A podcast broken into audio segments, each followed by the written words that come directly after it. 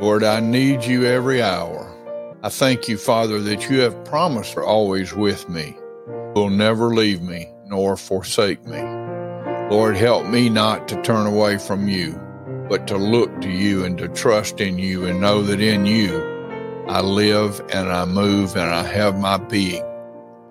Father, as we go into this night, we're not looking at the things of this world, but at you to sustain us. Lord, there's nothing in this world that can provide us with peace and joy but your presence. This is what we seek that passes all understanding. It's God guarding our hearts in Christ Jesus when we bring our needs and our prayers before Him.